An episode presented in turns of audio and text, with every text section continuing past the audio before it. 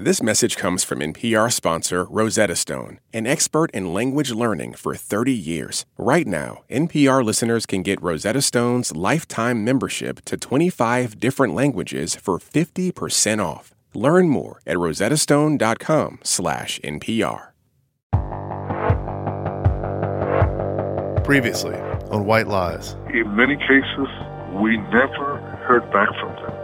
It was like if the earth had swallowed them. There was a list, and I've always wondered what happened to the ones, but as you know, it's impossible to find out. His name is Jorge Luis Marquez Medina. I would want to find out what happened.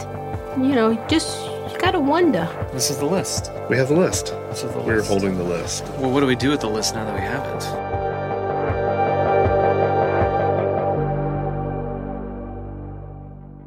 When a source sent us the secret list, drawn up in 1984, of the 2,746 Mariel Cubans the U.S. government wanted to deport back to Cuba, the first thing we did was to confirm many of our suspicions. Dozens and dozens of cases we'd read about and interviewed people about were there on the list. People who arrived in 1980 and were never released from custody. People suspected but never charged with a crime in the U.S. People acquitted of crimes who nevertheless found themselves detained by the INS. People who spent only a few months in jail for a minor crime like marijuana possession, but then found themselves spending year after year after year in federal immigration detention. So many of the stories we tracked down were there, along with the most shocking names on the list. Five Mariel Cubans who died in the federal penitentiary in Atlanta before the list was ever even announced. It had become clear to us that the names on the list were arbitrary, that when the INS and the Department of State created the list in 1984, they simply put forth the names of Mariel Cubans they knew were being held in immigration detention at that moment. And for the people on the list, the people the government had called the excludables, most of the time they didn't even know they were on the list until they were moved to the federal prison in Talladega, Alabama to await their deportation. So we knew all that about how the list was created. And now that we had the list, we could use it to finally track down the men on the roof and hear them tell their own stories. In 2017, the Immigration Service told the Miami Herald that of those on the list, 2,020 had been sent back to Cuba since 1984. Another 250 had died, and 476 were too old and sick to be returned. So almost all of the people we wanted to talk to, if they were even still alive, and if we could even find them, would likely be in Cuba.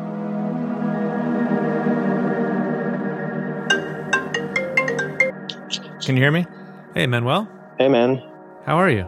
um, just fine. Sitting at a park at the moment. Oh, to uh, to get internet. yeah, to get a better signal, I guess. Okay. This is Manuel Guerrero. Manuel has been our interpreter and researcher in Cuba as we've worked to try and track down these men. He works with Myrene Rosa Sanchez, who is our all around fixer and the one who makes everything happen. We heard from them earlier when we were looking for Jose Hernandez Mesa, and we've checked in with them both frequently over the last year or so. When they started working with us, Manuel and Myrene brought their own stories about Mariel. They were both born about a decade after the boat lift, but the ripples of what had happened in 1980 had affected Cubans of their generation as well. And this work, the promise of discovering something hidden about their own country, was compelling to both of them. When you think of the word in Spanish, in Spanish the word is um, excluible. It sort of like rings this bell, like ex- excludable in Spanish ends up being synonym with disposable, with desechable. Huh. You know, that's actually the the darkest side of the word.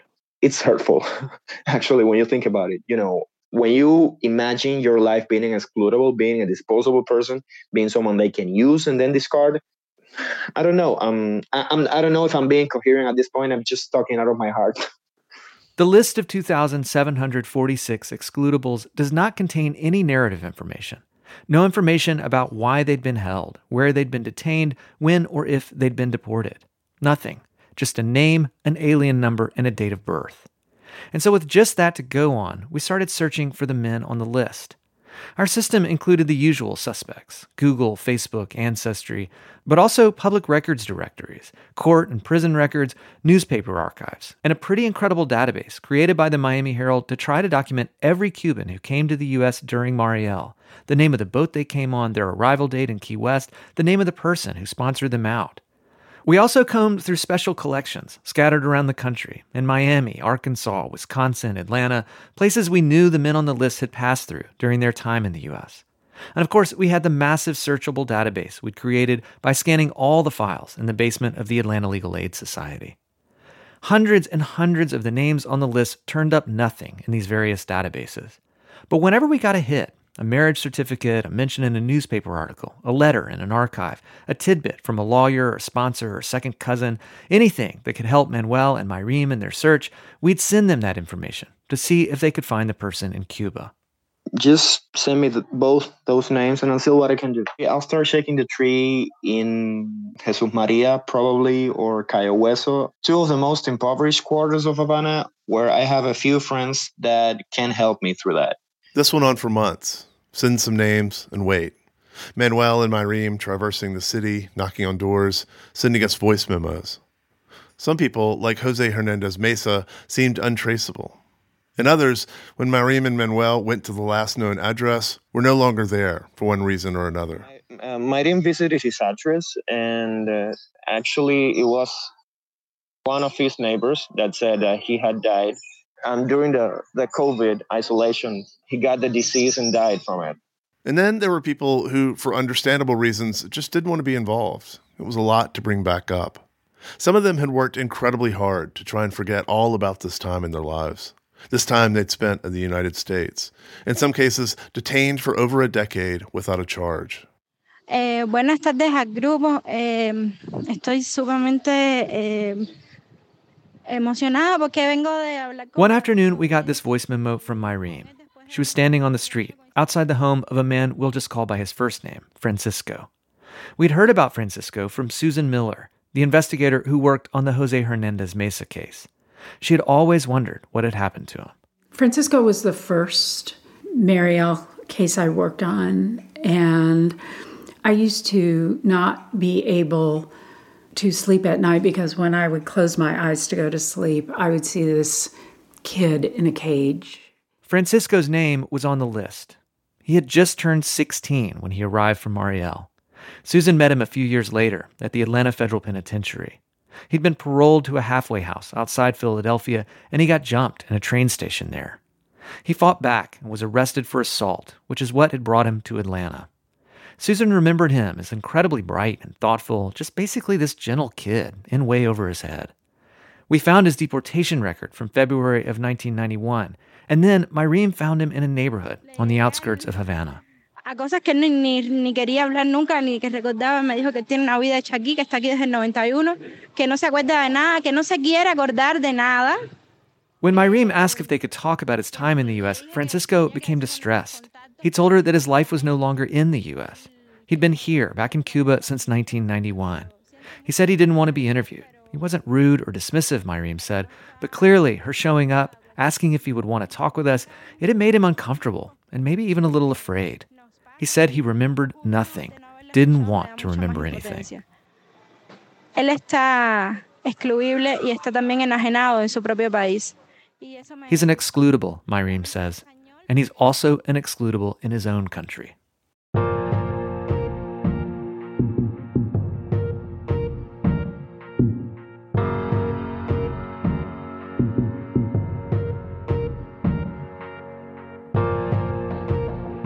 But Myreme and Manuel kept knocking on doors, kept making phone calls, kept trying to find the men we sent their way. And eventually, they found some people who were willing to talk, people who wanted to tell their stories, people who, when asked if American journalists might come to interview them, had said yes. Tell them to come down. I will tell them what I know.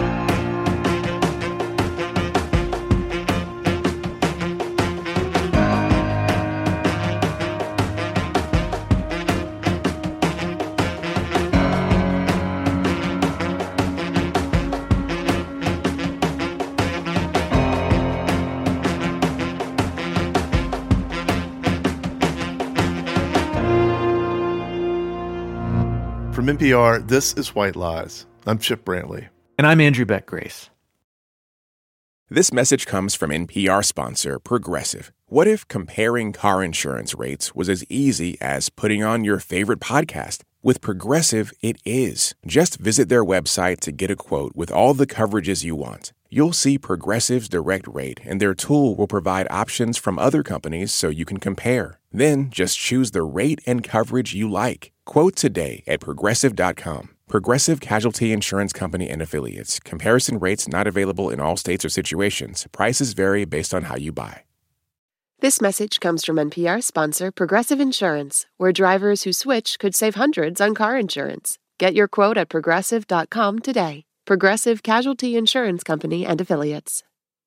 This message comes from NPR sponsor Mint Mobile. From the gas pump to the grocery store, inflation is everywhere. So Mint Mobile is offering premium wireless starting at just $15 a month. To get your new phone plan for just $15, go to mintmobile.com slash switch. Last year, over 20,000 people joined the Body Electric study to change their sedentary, screen filled lives. And guess what?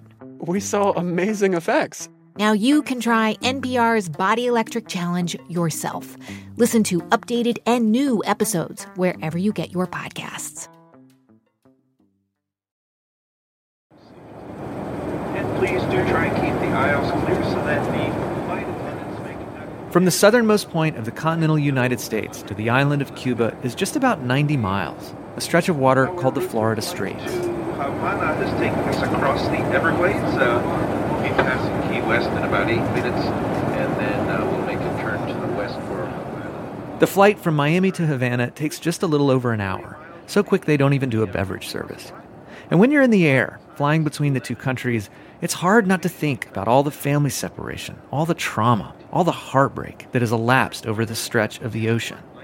The United States embargo with Cuba has lasted over 60 years, the longest trade embargo anywhere in modern history. Whatever rationale the U.S. government might have made for the embargo seems lost now in its perpetuity. It really is astounding that a place so close, a place so connected to so many American citizens, could remain walled off by this stretch of water and the intractability of a policy that has brought so much suffering on both sides of the straits for generations now.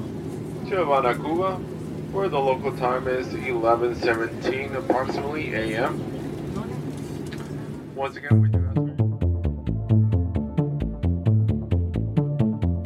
On one of our first days in Cuba, we walked to the site of the old Peruvian embassy. It was here in April of 1980 when Castro removed the guards from the embassy and said that anyone who wanted to leave could do so. That over 10,000 people swarmed onto the grounds, creating a humanitarian crisis that resulted in the boat lift. We'd read the embassy had been turned into a museum, El Museo del Pueblo Combatiente, the Museum of the People in Combat, which told the story of American aggression against Cuba. We went to where someone had told us it used to be, but the building was gone. There was a man sitting on a ledge near the sidewalk who saw us looking around, confused. He asked what we were looking for, and when we told him, he said that, yeah, the building was here, but it had been torn down. He pointed to the lawn of a nearby hotel and told us that that's where it had been. The man said that no one wants to talk about Mariel. It's too difficult. So many people left and never came back. We don't want to remember it, he said. He told us that someone from his neighborhood who had left during Mariel had returned to visit the island just a few years ago. Back in 1980, when this man was waiting for passage to Mariel, one of his neighbors had thrown eggs at him, a common so called act of repudiation. So when the man returned to visit the island, he'd gone to the market and bought two flats of eggs. He rang the door of the neighbor who'd thrown eggs at him. Who are you? the neighbor said. I don't know you. It had been 40 years. Yes, you do, said the man with the eggs and I wanted to give you these back. We drove the 30 miles from Havana to the town of Mariel and went down to the harbor.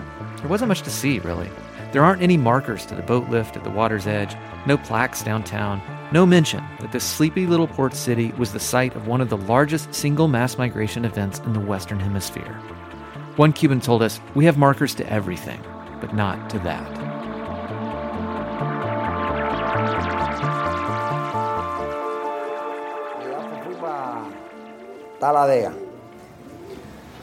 Can we go back to the very beginning and can you tell us where you were when the boat lift started?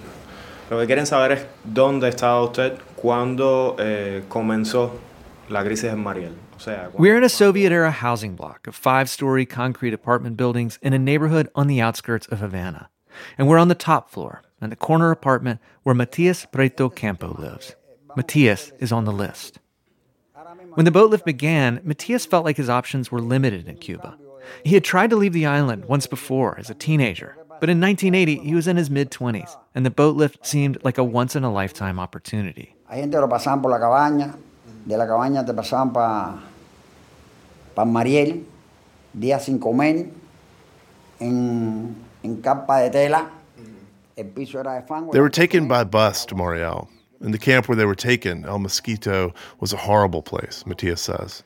It was raining all the time, leaky tents, mud everywhere, only one cistern to get a drink of water, police guards with dogs, virtually no food. Policía con perro, estaba sal y toma agua. But then they were off. Cuando monté esa lancha, yo iba con un hambre que yo iba desmayado. Cuando monté en esa lancha me iba a atracón de latica de salchicha, come, come, come, come, come, come, come, come, come. When it was finally loaded onto a boat, he was famished. They hadn't eaten for days. And someone on the boat fed them Vienna sausages. Y cuando ya la lancha se iba alejando de la costa de Cuba, las lágrimas se me salían porque bueno, mi ni mi mamá sabía cómo iba el país. And when we were in the boat, moving away from the coast of Cuba, Matias says, the tears came out because no one in my family or my mother knew I was leaving the country. Matias arrived in Key West and then was taken to Fort McCoy in Wisconsin. At McCoy, he did an interview with the INS. Matias says a refugee who'd come from one of the Cuban prisons acted as an informer to the INS.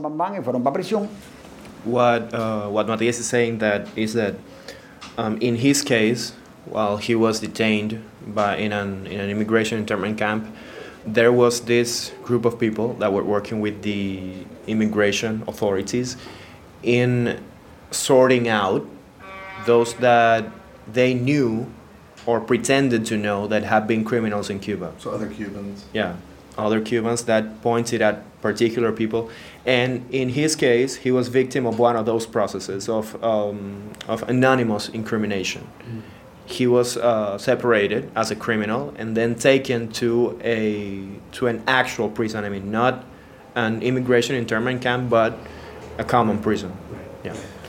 Did they tell him what the accusation was? Like what he was accused of having done in, in Cuba? ¿Alguna vez le dijeron de qué lo habían, o sea, alguna vez le dijeron formalmente de qué lo estaban acusando en Estados Unidos? De que yo había tenido delitos criminales en Cuba. Yeah. No, they did not specify. They simply said that he had a criminal record in Cuba and sorted him out because of that. Then Matias was sent, well, just about everywhere. Fort McCoy, Wisconsin. Fort McCoy in Wisconsin to Talladega, Talladega. Pa McNeil Island. McNeil Island in Washington en State, Washington. then De Oklahoma, Oklahoma pues fui para Atlanta. then Atlanta, Después Atlanta, después cuando motín de Atlanta fui para Leavenworth. Leavenworth, De Leavenworth, then back to Talladega, and finally to Cuba. de Talladega para Cuba. Matias was one of those men on the list who was never released from prison, never charged with a crime in the United States. Detained, in this case, because another Mariel Cuban told the INS he'd been a serious criminal in Cuba. In his interview, Matias had told the INS that he'd been in a Cuban jail once, sentenced to six months for refusing to join the military. And this decision to tell the truth had haunted Matias in the eight years he'd spent locked up in immigration detention. As you might imagine, it's really hard to fact check some of the details in a story like this. But in Matias's case, he showed us a pretty remarkable document. After he'd been back in Cuba for about a decade, Matias had applied for an exit visa through the Cuban government, and in the process, they'd sent him a full background check, showing that the only time Matias had been in jail was that short stint for refusing to join the military. In the files in the basement of the Atlanta Legal Aid Society, we'd come across Matias's name from a letter he'd written to a journalist while he was detained in Talladega, shortly before he was deported. What kind of immigration laws have I violated when I've never been out on the streets? He wrote. What are the reasons, he asked the journalist, that in a democratic country such as the United States, they are keeping us in this inhumane cruelty and great silence, very hidden from public opinion and the eyes of the world? Thank you. You're welcome. Thank you. Bueno, mi hermano, ¿nos vamos a tomar una foto con nosotros aquí? Claro que sí.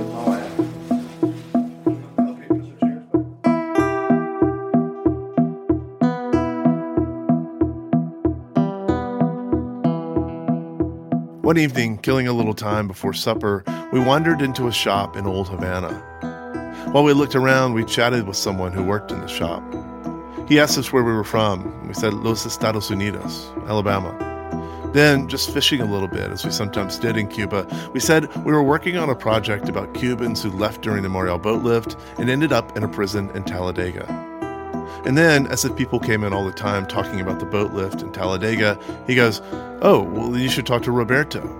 He turned around and pointed to the front of the store where there were a couple people talking. Oh, yeah, we said. Roberto? He left during Mariel and came back? No, he said. Roberto left during Mariel and was sent back. He introduced us to Roberto, and we told him why we were in Cuba, and he said he'd be willing to have a conversation later that night. He said to meet back at the shop at 11 p.m. When we checked the list for Roberto's full name, there it was. We'd found nothing about Roberto in all the archives we searched, so we'd had no information to pass along that would have helped Manuel and Myrene track him down in Cuba. It was just dumb luck that we'd found him. When Chip and I and our producer Connor returned to the shop at 11, it was closed, and Roberto and his friend were waiting for us on the street. Hola, ¿cómo está? Mucho gusto. They looked nervous. Roberto's friend told Connor they wanted to go somewhere else, away from the store and the police who worked the area. Pienso que el lugar, el lugar allí donde se hacen la, donde se hace internet allí, que hay mucha gente. He said we should walk to a nearby park where people go to get internet and where it wouldn't look out of place to have a group of people talking together. Okay. No, no, no juntos. No juntos. No, no juntos. Solo usted. Okay. No juntos. We can't all walk together, he said. He said to follow him at 50 meters. Some, uh, some Cold War stuff. So we spread out and trailed behind them through the streets of Old Havana and past the city's Central Park until we found an empty bench on the promenade of the Paseo del Prado. Down the street, we could see a few policemen walking with a German Shepherd. No, aquí en Cuba me siento por el problema del sistema, mucha represalia. Roberto tells us that he was detained on arrival in 1980 for not having papers, that he spent more than 10 years in detention in Atlanta and Talladega before being deported back to Cuba. He remembers on the flight back wishing for the plane not to land, that it would just keep flying above that narrow stretch of sea between the United States and Cuba. He spent 40 days in quarantine in a Cuban prison when he first got back, and since then he's lived a life on the fringes, unwanted by the US and unwanted in Cuba as well. Hay, hay una comunidad de, de Marielitos eh, aquí en Havana ahora. Muy poco, mucho, mucho otro, otro. Connor wonders if there's a community of Mariel excludables, and Roberto says yes, but it's very small. Some of them, he said, had left Havana and were living somewhere else in Cuba under assumed names. And many of them had since left the country, either tried to go back to the U.S. over land through Mexico to the border or via the Florida Straits. Roberto tried once to leave the country on a raft, but just a few miles out, it started taking on water, and he had to turn back. We were sitting just a few blocks from the Malecon, the city's famous waterfront boulevard and seawall where Roberto had left on that raft. And we talked for a little while longer about his life back in Cuba before asking about what his time had been like in the U.S. He still remembered his INS number, the prison guards in Atlanta prone to violence, the long wait for his deportation flight at Talladega. And talking about those final days in Talladega reminded us of talking to Linda Calhoun, the INS clerk who'd always wanted to know what happened to these men after they were sent back to Cuba. Conoce una trabajadora que se llama uh, Linda Calhoun. Ah, Linda Cat, sí, Linda Cat, oficinista. Sí, oficinista, sí. Linda ella. Roberto jumped to his feet, a big grin on his face. He said he didn't have a ton of interaction with the INS clerks at Talladega, but he remembered Linda. Hey, Miss Linda. Ella decía, ay, hello, bye bye. Pero yo hablar con Linda en la oficina, entrar, Linda mía, y darme tenis, tenis chu, o Juan, eh, radio con audífono. Linda would always speak to the detainees, say hello and goodbye. He could go to her for help or sometimes just to chat. She helped him get a pair of shoes, a radio with headphones. Thirty years later, he remembered her kindness. Entonces, muchísimas gracias, señor.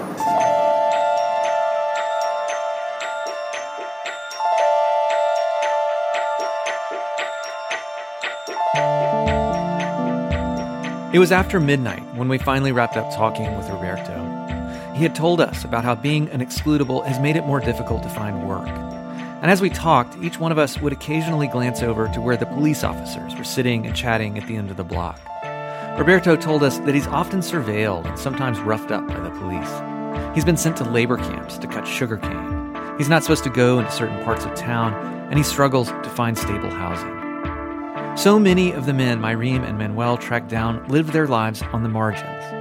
Matias had told us how whenever there is a foreign dignitary in town, the police will come to his house and tell him to stay home for a while, a kind of subtle house arrest. One of the men Manuel and Myreme had arranged for us to speak with, when we showed up, had just been given a 16 month sentence in prison because he didn't have a stable job. Another man, whose family we'd interviewed in Miami, had agreed to meet with us in Havana. But just before we got there, his family sent word that he had left the island and was en route, trying to make his way back to the United States. One afternoon, we drove to a neighborhood south of central Havana to talk with a man named Rafael. He had told us to meet him at 2:30, but when we showed up, there was nobody at his place. Just his dog, who looked a lot like Salacious B. Crumb, that monkey lizard creature that Jabba the Hutt kept as a pet. Rafael! A neighbor told us to check his daughter's place, just a mile or so away. What'd she say to look for? Uh, she told us look for the park. That's our first reference point. A park? Yeah, but not a park. It's like a it's like a place with benches. We have to look for the park first, then for the pharmacy, and then for a two-story building painted green. We found the park, not park, and then the pharmacy, and then the green two-story building. When Manuel and Myreme talked to the daughter, she told them that we just missed him, that Rafael had started walking back to his place a few minutes before. I'm sorry to feel like we're, we're being played. When Manuel and Myreme had first shown up at Rafael's door several weeks before, he sat down with them and talked about things he hadn't talked about in years. By the end, he told them it was all a little too much, and he became distraught, cut the interview short. He did say he'd meet with us when we were in town. Now it felt like he'd had second thoughts and was avoiding us. But we decided to drive to his place one more time. And this time, he was home. Oye, oye, dale. Pasen. Oye, oye, oye, oye. Rafael invited us in. He was shirtless and haggard. We weren't sure if he'd been drinking or sleeping or crying or all three. No se hagan por el bravo. Tradúcele, no se hagan por el bravo. Los americanos no quieren a nadie. No offense, but the U.S. government doesn't love anyone. Mm-hmm. Yo metí seis años en Atlanta. Mm-hmm. Por gusto, por gusto. He's, he says he spent six years in Atlanta for no reason. Mm-hmm. Rafael came to the U.S. from Mariel on a giant shrimp boat. He knew no one else. He was only 17 years old, one of 204 men on the list who were under the age of 18 when they'd left Cuba. When he arrived in the U.S., authorities sent him to Fort Chaffee. After several weeks there, Rafael and another young Cuban refugee took an old army truck and went on a joyride around northwest Arkansas and eastern Oklahoma before being arrested and returned to the base. Instead of being reprimanded or being sent to the secure level 2 section of Fort Chaffee, Rafael was charged with theft of government property, interstate transportation of a stolen vehicle, and conspiracy. But the thing is, he was only charged. He was never tried. Instead, he was transferred to the federal prison in Atlanta. Like that Reagan administration memo had said, the guilt which resulted in his incarceration had never been adjudicated. After what he did at Chaffee, they took him to Atlanta and he spent six years there.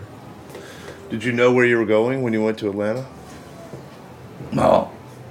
Where did you, No. Where did you think you were going? No idea. He arrived in Atlanta from Fort Chaffee a year before the camp closed. You remember when Fort Chaffee closed and all the other Cubans came from Fort Chaffee to Atlanta? Yes. What do you remember about that? ¿Qué te puedo decir, mi hermano? Eso fue una. Porque hubo que traerle la base a los militares. Y entonces eso fue una discriminación. Yeah. Essentially, he felt he feels that when Fort Chaffee was closed and all those people were relocated in Atlanta, he felt that a major injustice was being committed against them. And uh, of course, uh, in addition to everything he had already, in addition to everything he had already felt uh, or and lived while being there, um, that strengthened his belief that uh, essentially the U.S. government was being um, was being insensible with them. Rafael was sent to Atlanta in 1981. In that year, Judge Marvin Shoob, the federal judge who repeatedly ruled in favor of the Mariel detainees, ordered the Justice Department to set up a review plan for all of the Cuban men being held in the prison. At Rafael's hearing, it was recommended that he be released. But before that could happen, a court overruled Judge Shoob's entire review plan. And so Rafael remained in Atlanta for six years. Because he was in detention in 1984, his name was put on the list. When he was finally sponsored out, he settled in Washington, D.C. One night, he was walking home and got stopped by the police. Someone had broken into a car nearby, and as the police questioned Rafael, they ran his immigration number through the system. Because he was on the list, he had a red flag next to his name.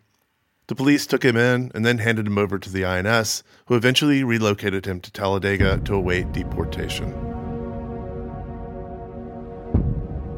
It was there, in the Alpha Unit of the Talladega Federal Correctional Institution in August 1991, that he was released from his cell one morning by some of his fellow detainees, who then took bed sheets and made banners that they took to the roof.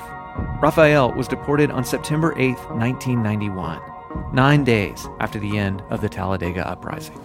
He's one of the exceptional cases that doesn't want to return to the United States. But since he spent 11 years there, and most of those 11 years he spent in prison, and after that he was deported, he doesn't want to have anything to do with the United States. de cosas, no, no, no, americano no. I mean, we have a very strong sense of community, a sense of uh, shared values. That's something that he, he feels that the Americans don't have. Mira, el americano no es malo. It's not that you're bad people, it's just that you like that. That sense of, of that humane feeling. Tú no tienes sentimiento. Yo me acuerdo de la palabra de José Martí. Viví en el monstruo y conozco sus entrañas. You lack feelings, Rafael said. And then Rafael quoted a line, famous among Cubans, from the poet Jose Marti. Writing from the U.S., Marti had described his time there. I have lived in the monster, and I know its entrails. We didn't stay at Rafael's much longer. There wasn't much else to say. It became clear as we sat in his cramped apartment that he didn't really want to do this interview in the first place. The only thing he'd really wanted to tell us was this that he'd found no human warmth in the U.S., no sense of kinship, no sense of shared values. We'd come all the way from the U.S. to Cuba to ask him how it felt to be detained by our government without a charge for nearly a decade. And the answer had been rather simple.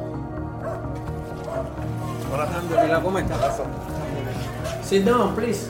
One early evening, we went to another part of town to meet with a man named Ernesto Asiego More. Manuel and Marim had visited with Ernesto and spent several hours with him before our trip, and they'd met Ernesto's 90 year old mother, too. She's my mother. She's still alive. When we asked if there was anything we might bring Manuel and Marim from the U.S., anything they were having a hard time getting in Cuba, they'd said yes. Please bring some over the counter pain relievers. Not for us, for Ernesto's mother. She'd fallen and broken her hip.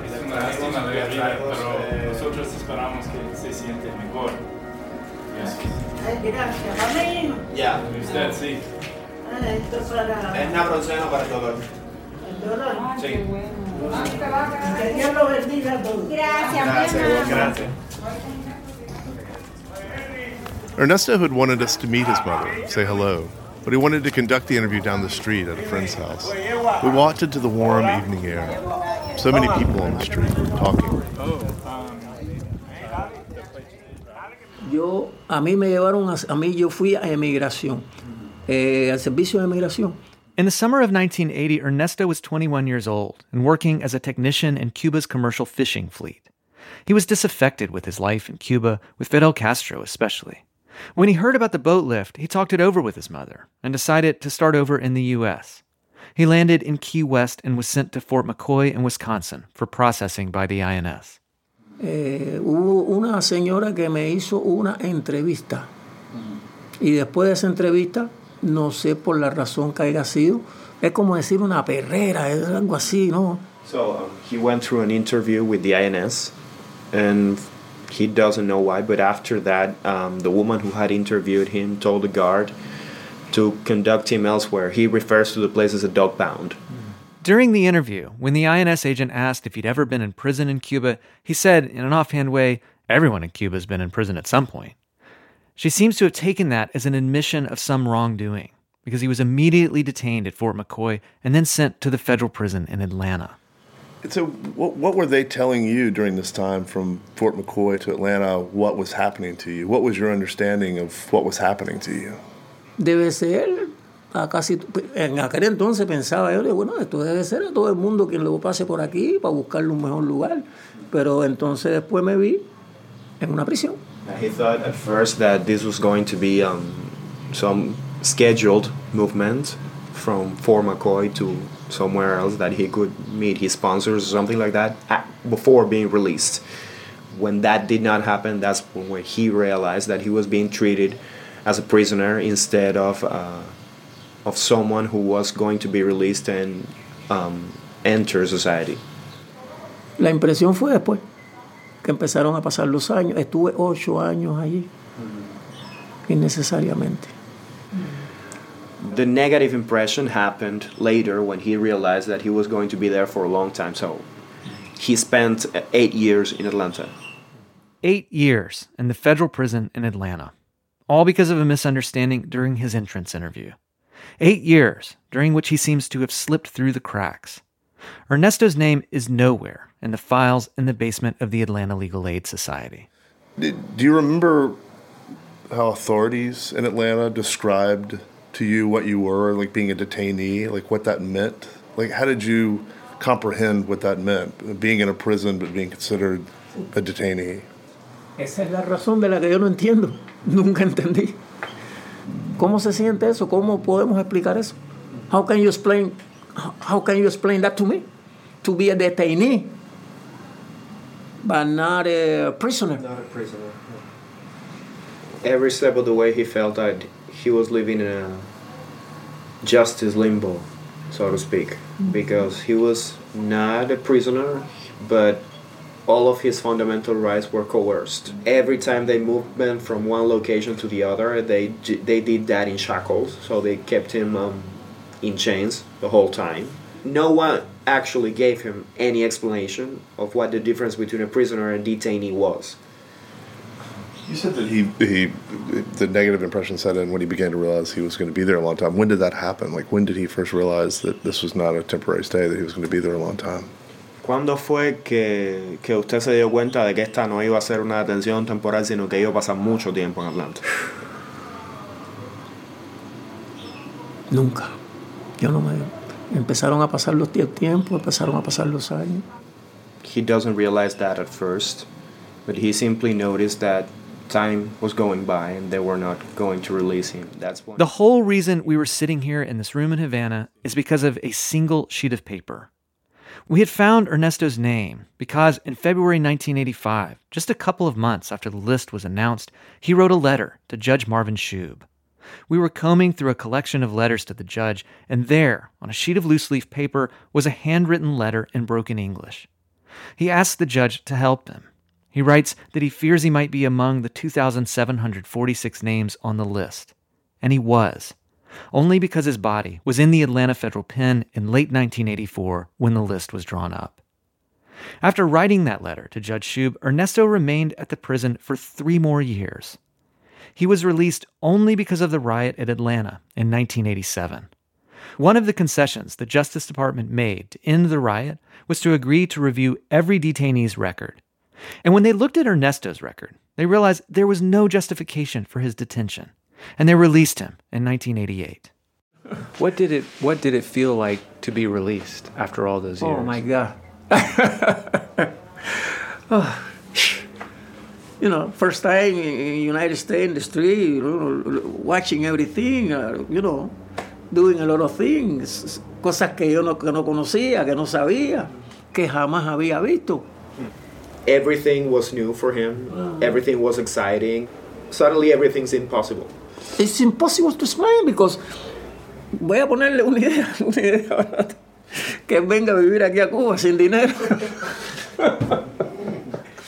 Just imagine what it would be like if you moved here without any money and then returned. that way you get the idea.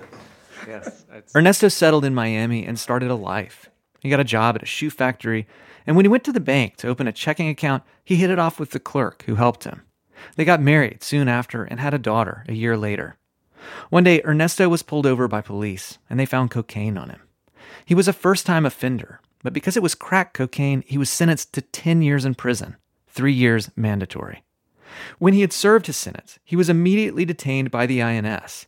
And because his name was on the list, because he was still considered an excludable, he was deported back to Cuba. He's been back 25 years and has had to watch his daughter grow up from afar. I would like to see my daughter. I would like to see my my grandson, my granddaughter. I don't know my granddaughter. I don't know my grandson. You know, uh, my granddaughter is uh, 14 years old now. Uh, my grandson is by four years old now. I, I left my daughter when she was four years old. I didn't see my daughter anymore. I would like to see my daughter. I would like to, to you know, to feel like a, like a father. To, to, you know, I hope one day, inshallah, I would like to be close to my family.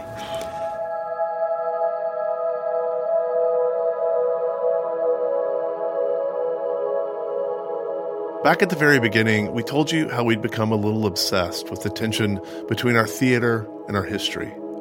The story we tell ourselves about who we are, on the one hand, and the reality of what we've done, on the other.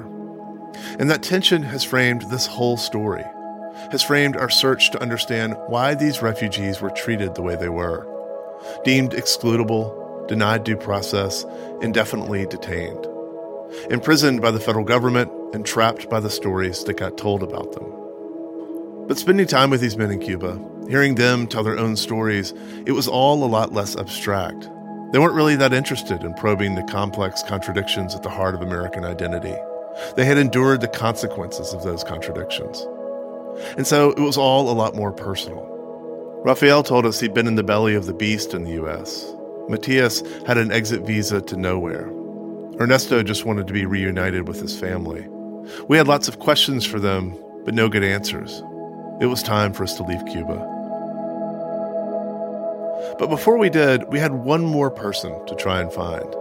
Jorge Marquez Medina is the guy's name, and he did come back here in 91. He was repatriated, and then that's all we know about him, basically. Jorge Marquez Medina, the leader of the Talladega Uprising, the man who'd called the reporter Cynthia Corzo at El Nuevo Herald to tell her, Estamos emotinados. We started a riot. The first person we'd searched for when we got the list. From the moment we started working on this story, we've wanted to talk to Jorge Marquez Medina.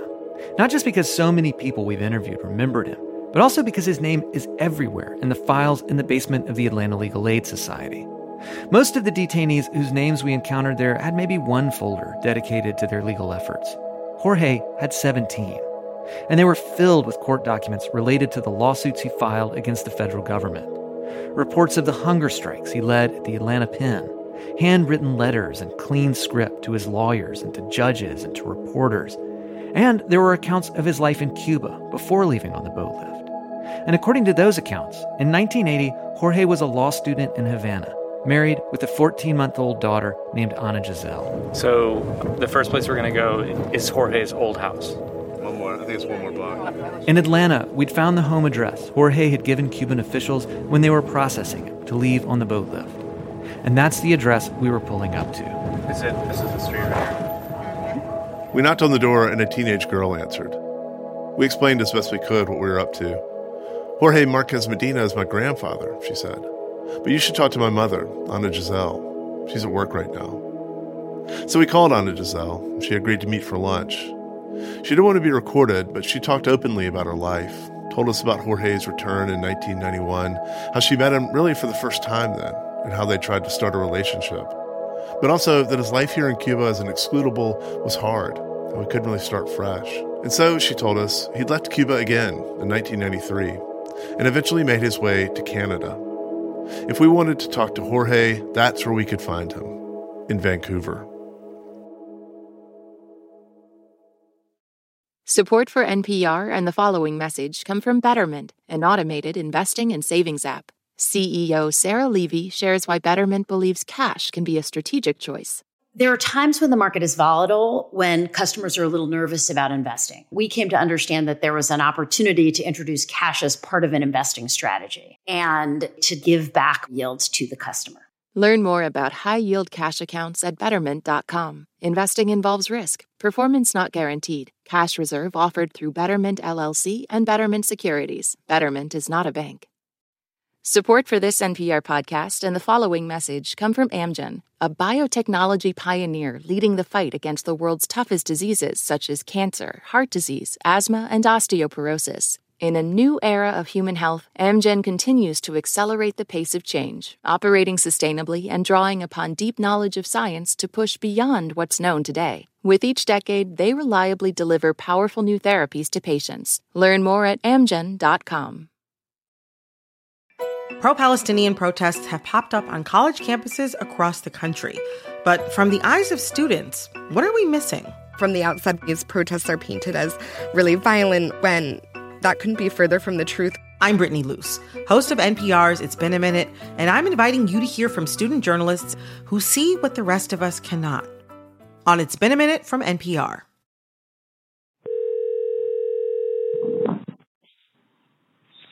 Hello. Oh. Hey, Jorge. Hello? Hello. Jorge? Yeah. Hey, it's Chip Brantley in Alabama. No. Hey, did I wake you up? Yeah. Sorry. I'm so sorry. Mm-hmm.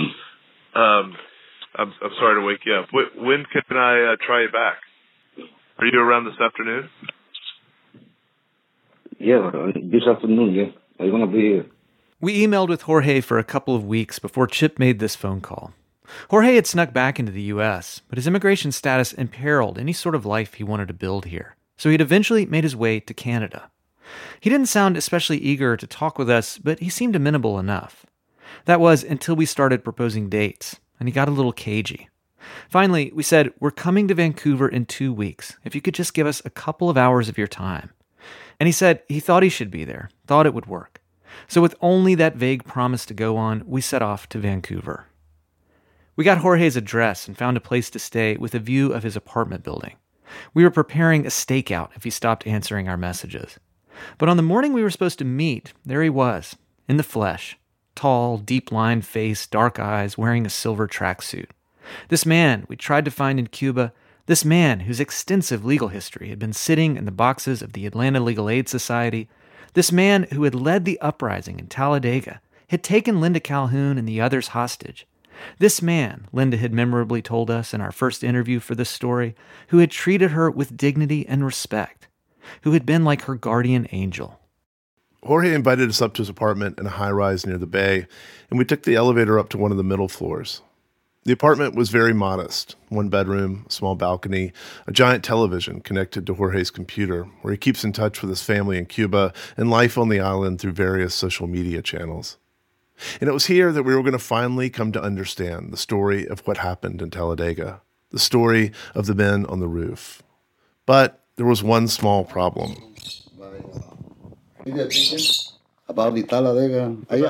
Jorge keeps two lovebirds.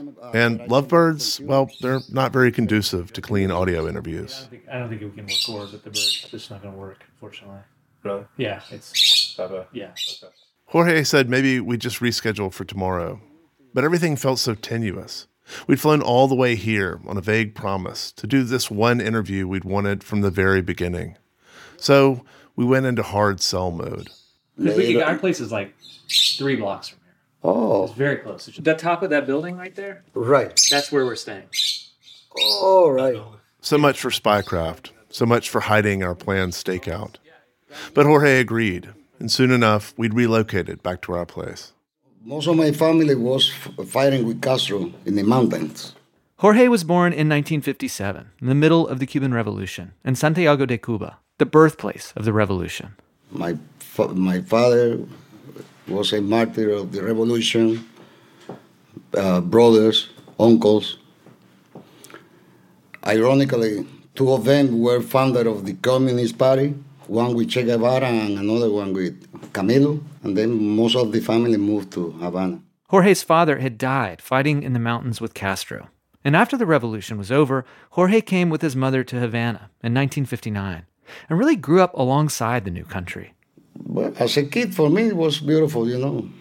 And the revolution had so many positive and beautiful things at the beginning. It was beautiful. It was beautiful. He went to Havana's best schools and joined the army at the age of 16. He became a sergeant and then took a leave to study law at the University of Havana.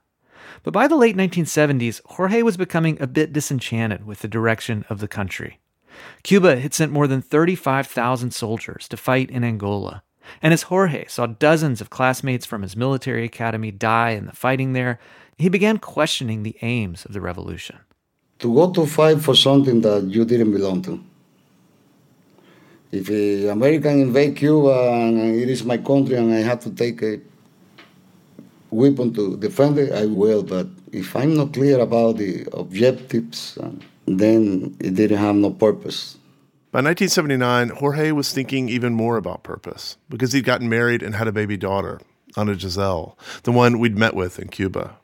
And that same year is when Castro allowed the visits of the exiled Cubans from America, those gusanos, those worms who now return to the island as butterflies with their stories and their stuff. We were able to talk and speak with Cuban who has left before.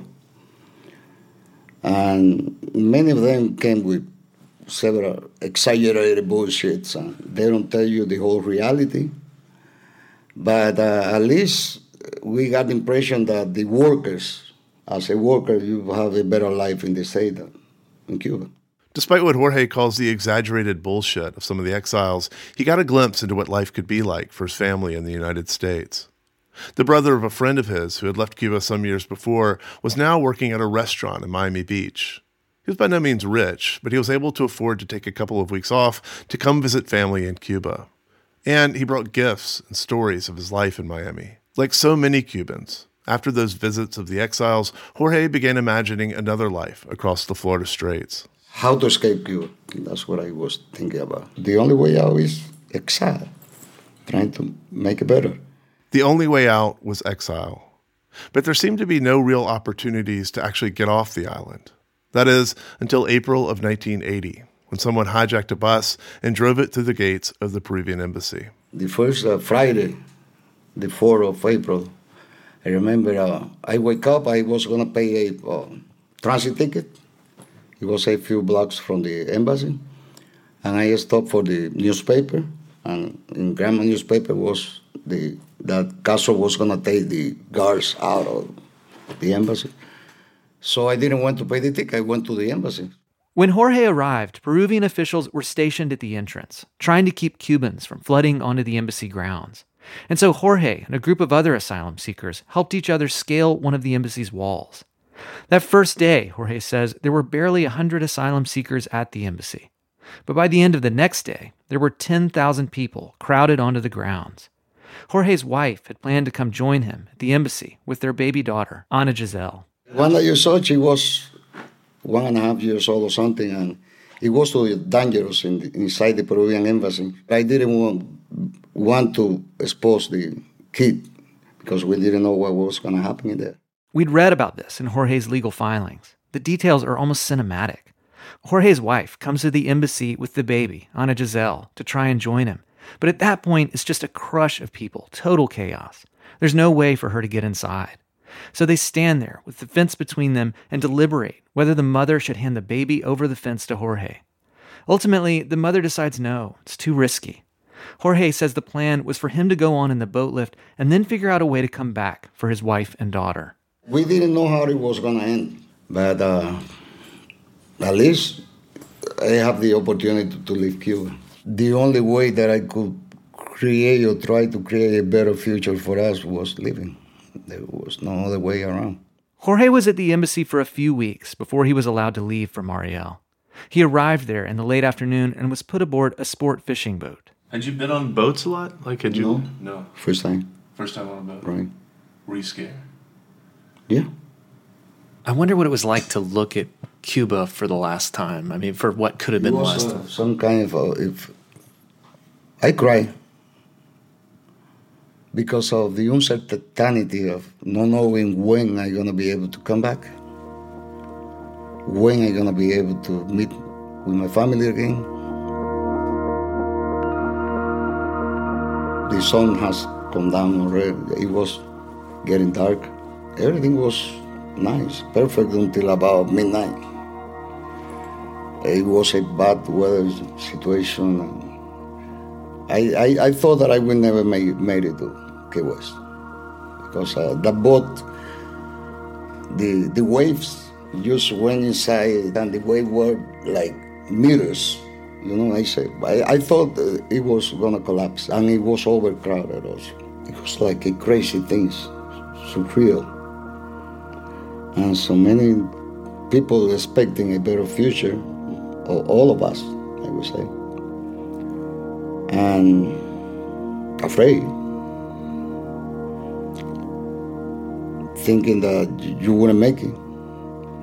And turns out we made it. Nothing here could be worse than there. The crossing took all night, and Jorge was in Key West for only a few hours before being sent to Fort Chaffee in Arkansas. An uncle in Miami sponsored him out pretty quickly, and someone in his extended family had access to a boat he hoped could make the trip back to Mariel to get his wife and daughter. But then the boat lift was shut down. The window to get them out had closed. Jorge heard from friends that there were more job opportunities in New York, and so after a few months, he moved up north. One rainy night, he was out with friends in the Bronx. They'd all been drinking, and Jorge was driving. And he was involved in a terrible car accident in which two people died. He served 16 months in a New York State prison, was released early for good behavior. The day he was scheduled to be released, some relatives came to the prison to pick him up. So tell, can you just describe that scene exactly? So you you've served your time. You think you're going to walk out of the prison that day, right? Right. My family, they were waiting for me outside. But immigration came inside the prison when I was getting dressed, and they handcuffed me and took me to Manhattan, uh, uh, INS detention center. The immigration took me to Atlanta that same night. They put me in a small plane with two or three more people, and I was sent to Atlanta. And how did they explain to you why you were not going to be released? Because you're a criminal. And we don't want you here. Caso send you, but we're going to send you back.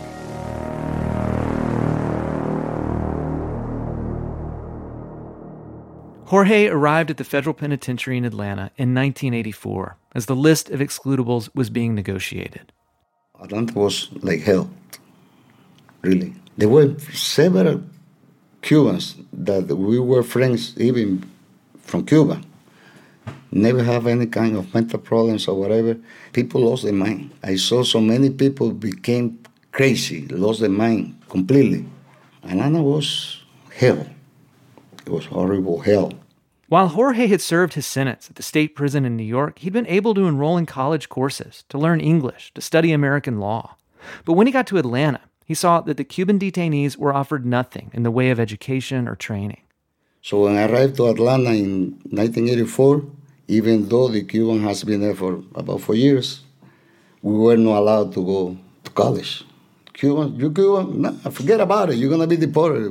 We won't spend money on you. They allowed the Americans to go to school, but not the Cubans. So soon after he arrived at the pen, Jorge went on a hunger strike to pressure the Bureau of Prisons to give Cuban detainees the same educational opportunities as the American prisoners in Atlanta.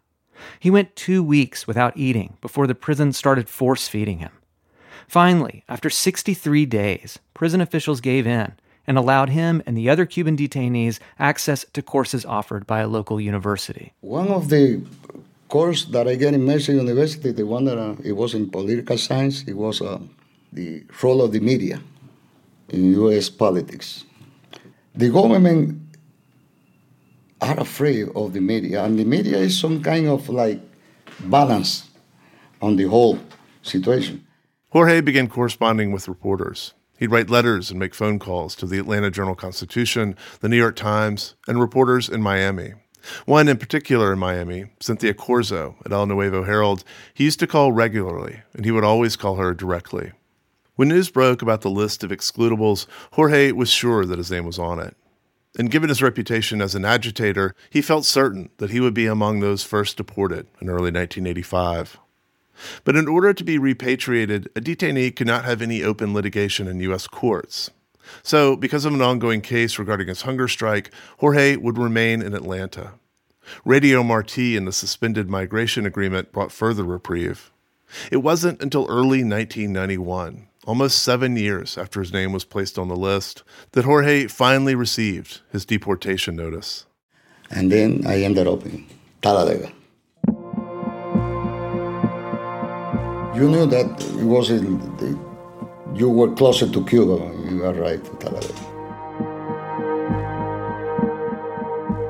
And here we were again, back in Talladega. We'd come all this way to sit with this man who'd been rendered virtually stateless, to hear his story about what had happened in rural Alabama in 1991. Jorge had tried everything to avoid being sent back to Cuba. He'd consulted with his legal aid attorneys, who he called a lone voice in the big desert of his indefinite detention. In handwritten court filings composed from his cell in Talladega, he submitted petitions to federal judges. He appealed his order of exclusion. And when those didn't work, he even tried to defer his deportation by way of a diagnosis of high cholesterol. But to no avail. And then came word of his imminent deportation flight. So, how did you know that this flight was going to happen? Because they let you know a couple of days before. So you knew a flight was going to happen the next day. Right. And how did it all come about? I mean, how did you? Well, we were taken to the yard. On the morning of August 21st, Jorge and two other detainees were taken to the rec yard of Alpha Unit. They had with them a screw from a crate of instant mashed potatoes and a handball. They threw the handball under the fence and then asked the guard to retrieve it. When the guard passed the ball back through the fence, Jorge and the other two men grabbed him and pulled him hard against the chain link. They pressed the screw against the guard's neck and grabbed his keys, brought him into the rec cage, took his uniform. One of the Cubans put it on and, posing as the guard, escorted the other detainee back to the door. Within minutes, they'd taken over Alpha Unit, put the hostages into one room, and then started unlocking the other detainees' cells. The Cubans met to figure out what to do next. Because Jorge spoke English, because he had studied the law, and because he had good relationships with American reporters, the other detainees chose him as their leader. Jorge then went to the INS office to start making calls to the media. His first call was to Cynthia Corzo of El Nuevo Herald. Do you remember making that call? Yeah. and I said, This is happening. We used to uh, got some hostage. We don't want to go to Cuba. We were desperate enough that's the way it's going to be done. He told her, This is our only option. We had to do something, and this was the only thing we could think of. Jorge hung up with Cynthia and started calling other reporters. Because we want that the press have access and, and record, because it was the only way to get it out to the American public. You know? Our side of the story, you know. And at what point did y'all get up on the roof? And- out from the roof, when when they cut the phones because we used, uh, got the phone just the first day. After that, we were incommunicado. But there was no, I couldn't do nothing about it.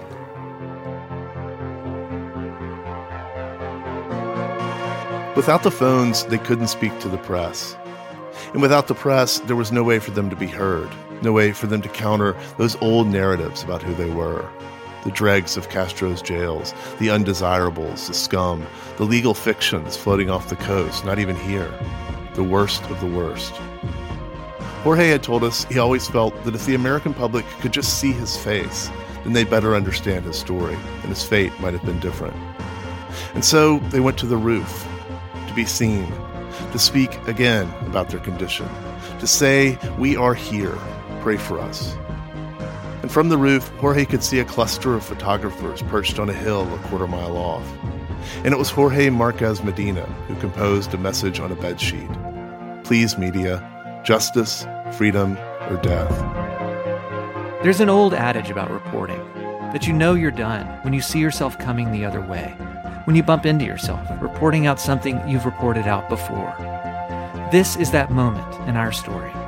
The men on the roof holding bed sheets, the photographers on the hillside with their longest telephoto lenses. All this started with the photographs of the men on the roof, with us trying to make out their faces, trying to understand what had brought them from Cuba to a prison in rural Alabama, the incongruity of it all. In the photographs, the angle of view is very narrow, and the images are blurry, especially around the edges. And when that day had run its course, those photographs were tucked into manila envelopes, sent to a newspaper archive where they sat for decades. And this story and those men had long been forgotten. Because there's a burden to remembering, a convenience to forgetting. Sometimes it's just easier to look away.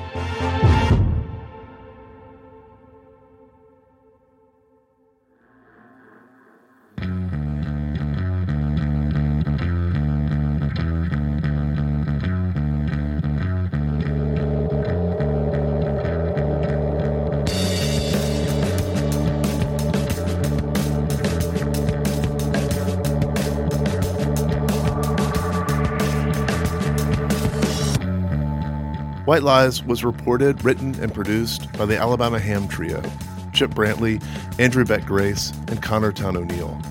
Liana Simstrom was our supervising producer, Annie Yetzi, our associate producer. Robert Little edited the show with help from Bruce Auster, Keith Woods, Christopher Turpin, and Kamala Kelkar. Our incredible score was composed and performed by Jeff T. Byrd. Emily Bogle was senior visual editor. Barbara Van Woerkom was our fact checker. Caroline Drees is NPR's Senior Director of Field Safety and Security. Thank you to Carl Kraft and everyone in NPR's content operations. The audio engineer for this episode was Maggie Luthar. Thank you, Micah Ratner and NPR's legal team, and Tony Cavin, NPR Standards and Practices Editor. Our project manager is Margaret Price. Irene Noguchi is the executive producer of NPR's Storytelling Unit, and Anya Grundmann is NPR's Senior Vice President for Programming and Audience Development. We are grateful to Radiohead for the use of their song The National Anthem courtesy of XL Recordings and Warner Chappell Music. Special thanks to Edith Chapin, Dee Dee Skanke, Tara Neal, Ader Peralta, Colin Laverty, Ann Heineman, Luis Barrios, Elliot Young, Mark Dow, Abby Rubin, Shaylin Smith, Maria Bedingfield, Joanna Obinda, Tom Arenberg, and Russell Peterson. This is the last episode of season two of White Lies. Thank you for listening. If you enjoyed the show, we really hope you will sign up for Embedded Plus. Not only does it support our work here at NPR, but also you'll get first access to another great NPR show coming this month called Taking Cover. So if you want to listen to that early and sponsor free and lend some support, you can sign up now at plus.npr.org slash embedded. If you've already signed up, thank you so much. You'll be hearing Taking Cover soon. And again, thank you for listening.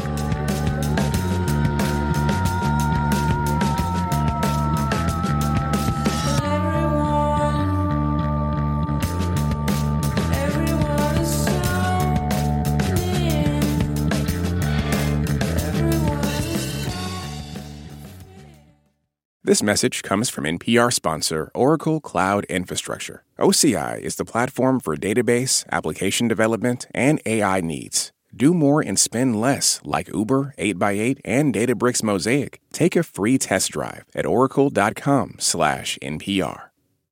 This message comes from NPR sponsor Capella University. With Capella's FlexPath learning format, you can earn your degree online at your own pace and get support from people who care about your success. Imagine your future differently at capella.edu. All that sitting and swiping, your body is adapting to your technology. Learn how and what you can do about it. I really felt like the cloud in my brain kind of dissipated.